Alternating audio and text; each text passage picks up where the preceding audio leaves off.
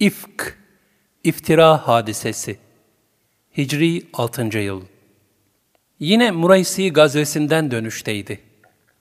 Allah Resulü sallallahu aleyhi ve sellemin zevce-i paki Hazreti Ayşe radıyallahu anha, Resulullah sallallahu aleyhi ve sellem çıktıkları her gazveye mübarek zevcelerinden birini Kur'a ile götürürlerdi.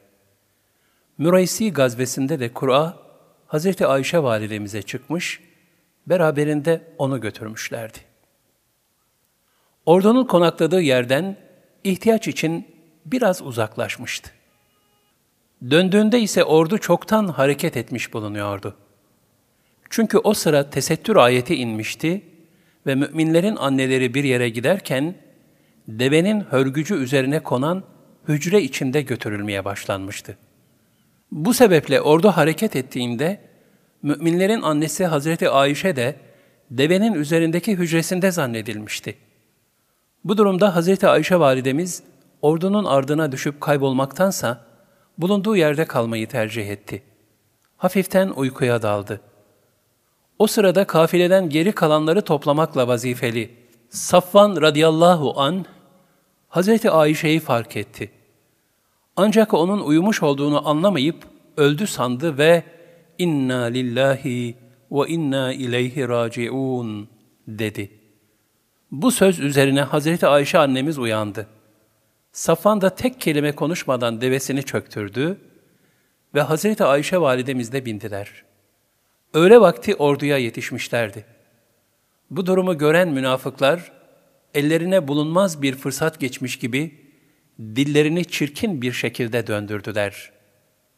Vallahi ne Ayşe ondan, ne de o Ayşe'den kurtulmuştur dediler. Hatta Abdullah bin Ubey, daha ileri giderek müminlere, işte peygamberinizin hanımı bir adamla sabahladı diyerek alay etti. Fitne bir anda bütün orduyu sardı. Hz. Ebu Bekir radıyallahu an müthiş bir ızdırapla inledi. Vallahi biz böyle bir iftiraya cahiliye devrinde bile uğramadık dedi. Hazreti Safvan radıyallahu anh ise derin bir üzüntü içindeydi. O Allah Resulü sallallahu aleyhi ve sellemin hakkında hayırdan başka bir şey bilmiyorum dediği güzide bir sahabi idi. Hazreti Peygamber sallallahu aleyhi ve selleme gelince en büyük keder hiç şüphesiz onun mübarek gönlüne düşmüştü. Çoğu kere evine kapanıyor, insanlarla pek fazla görüşmüyordu. Bu hususta küçük bir tahkikat yaptırdı. Hazreti Ayşe'nin suçlu olduğuna dair en ufak bir alamet bile yoktu. Ancak münafık ağızlar susmuyordu. Hadiseyi en son duyan Ayşe annemiz oldu. Duyar duymaz müthiş bir teessüre kapıldı. Tarifsiz bir elemle Allah Resulü sallallahu aleyhi ve sellemin uzun bir müddet kendisine karşı niçin alakasız olduğunu anladı ve izni peygamberiyi alarak babasının evine mesele hakkında malumat edinmeye gitti. İşittiği dedikoduları bir de onlardan dinleyince adeta eridi. Bir sonbahar gazeline döndü. Bu sırada Hazreti Peygamber sallallahu aleyhi ve sellem hadiseyi Ayşe annemizle konuşmak istediler. Ebu Bekir radıyallahu anh'ın evine gidip mübarek zevcesine şöyle buyurdular. Ey Ayşe! Hakkında bana bir takım sözler ulaştı. Eğer suçsuzsan Allah seni temize çıkaracaktır. Alemlerin efendisinin de iftiralar karşısında küçük bir tereddüt geçirdiğini hisseden hassas, ince ruhlu Hazreti Ayşe validemiz, anne ve babasına baktı. Onların bir şey demediğini görünce, nemli gözlerle Allah Resulü sallallahu aleyhi ve selleme şunları söyledi.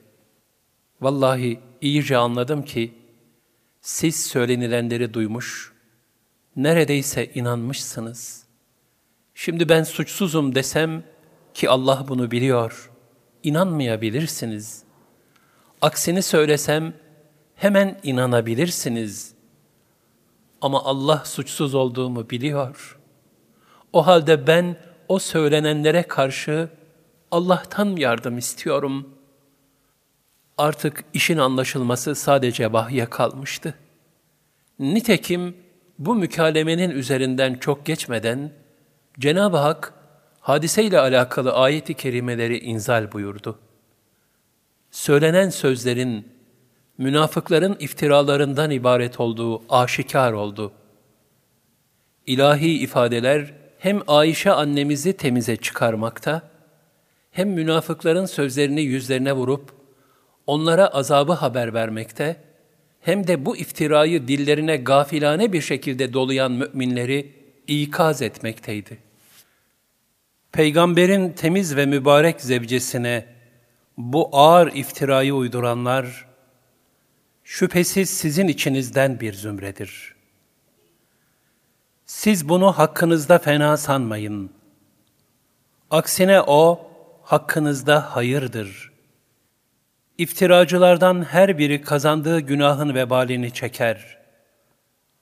Onlardan ele başılık yapıp, bu günahın büyüğünü yüklenen kimse için de büyük bir azap vardır. Bu iftirayı işittiğiniz zaman erkek ve kadın müminlerin kendi vicdanlarıyla hüsnü zanda bulunup da bu apaçık bir iftiradır demeleri gerekmez miydi? İftiracıların da bu hususta dört şahit getirmeleri gerekmez miydi? Madem ki şahitler getiremediler, öyleyse onlar Allah nezdinde yalancıların ta kendisidirler. Eğer dünyada ve ahirette Allah'ın lütuf ve merhameti üstünüzde olmasaydı, içine daldığınız bu iftiradan dolayı size mutlaka büyük bir azap isabet ederdi. Çünkü siz bu iftirayı dilden dile birbirinize aktarıyor, hakkında bilgi sahibi olmadığınız şeyi ağızlarınızda geveleyip duruyordunuz. Bunu ehemmiyetsiz ve vebalsiz bir iş sanıyorsunuz. Halbuki bu Allah katında elbette ki çok büyük bir cürümdür. Onu duyduğunuzda bunu konuşup yaymamız bize yakışmaz. Haşa, bu çok büyük bir iftiradır demeli değil miydiniz? Eğer inanmış insanlarsanız, Allah bir daha buna benzer bir davranışı tekrarlamaktan sizi sakındırıp ikaz eder. Ve Allah ayetleri size açıklıyor. Allah her işin iç yüzünü çok iyi bilir. Hüküm ve hikmet sahibidir.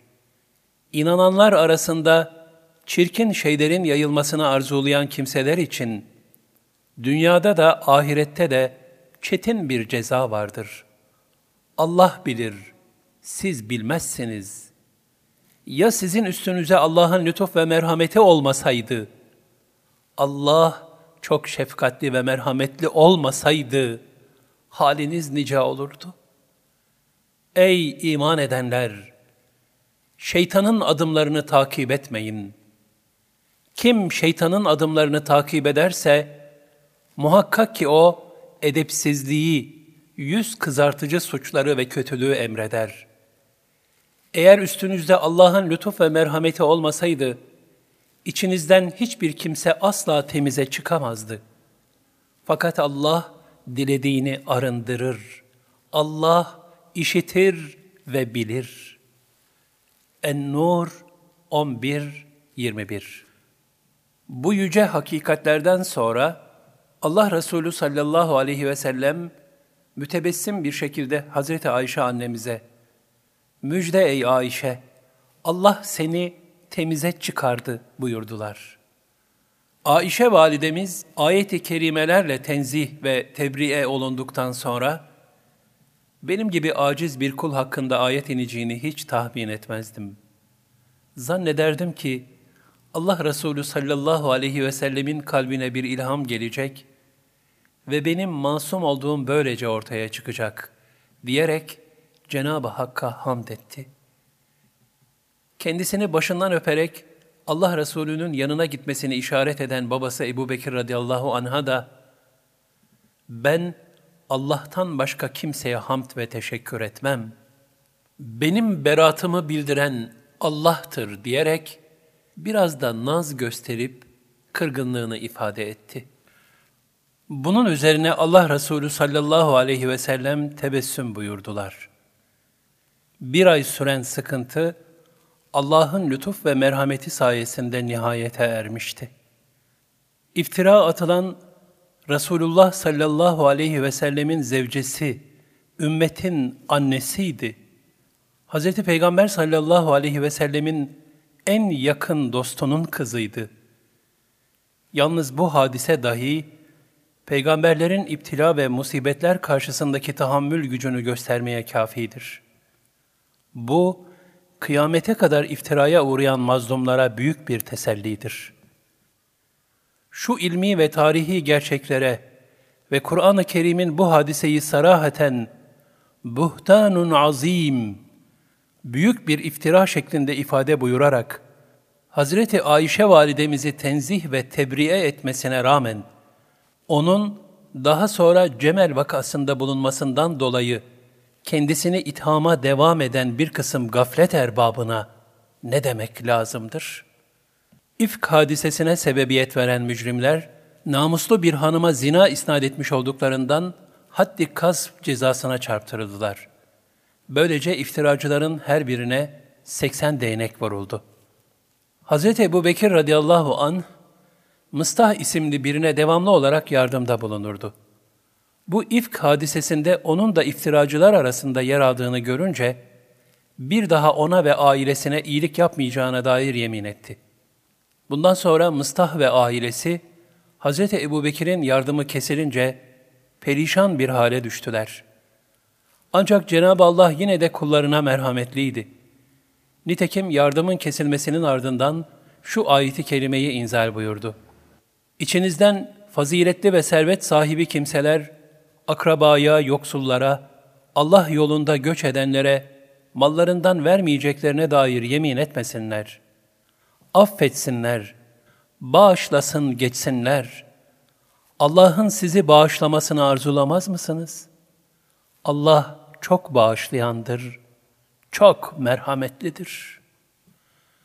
En-Nur 22 Yeminlerinizden dolayı Allah'ı, O'nun adını, iyilik etmenize, ondan sakınmanıza ve insanların arasını düzeltmenize engel kılmayın. Allah işitir ve bilir. El-Bakara 224 Bu ayetin inzalinden sonra Ebu Bekir radıyallahu an ben elbette Allah'ın beni bağışlamasını severim dedi. Ardından yemin kefareti vererek yapmış olduğu hayra devam etti. Yani kendi kızına iftira atan adama yardımını yine esirgemedi. Bu da Hz. Ebu Bekir radıyallahu anh'ın faziletinin kabına varılamayacağını gösteren en bariz bir misaldir.''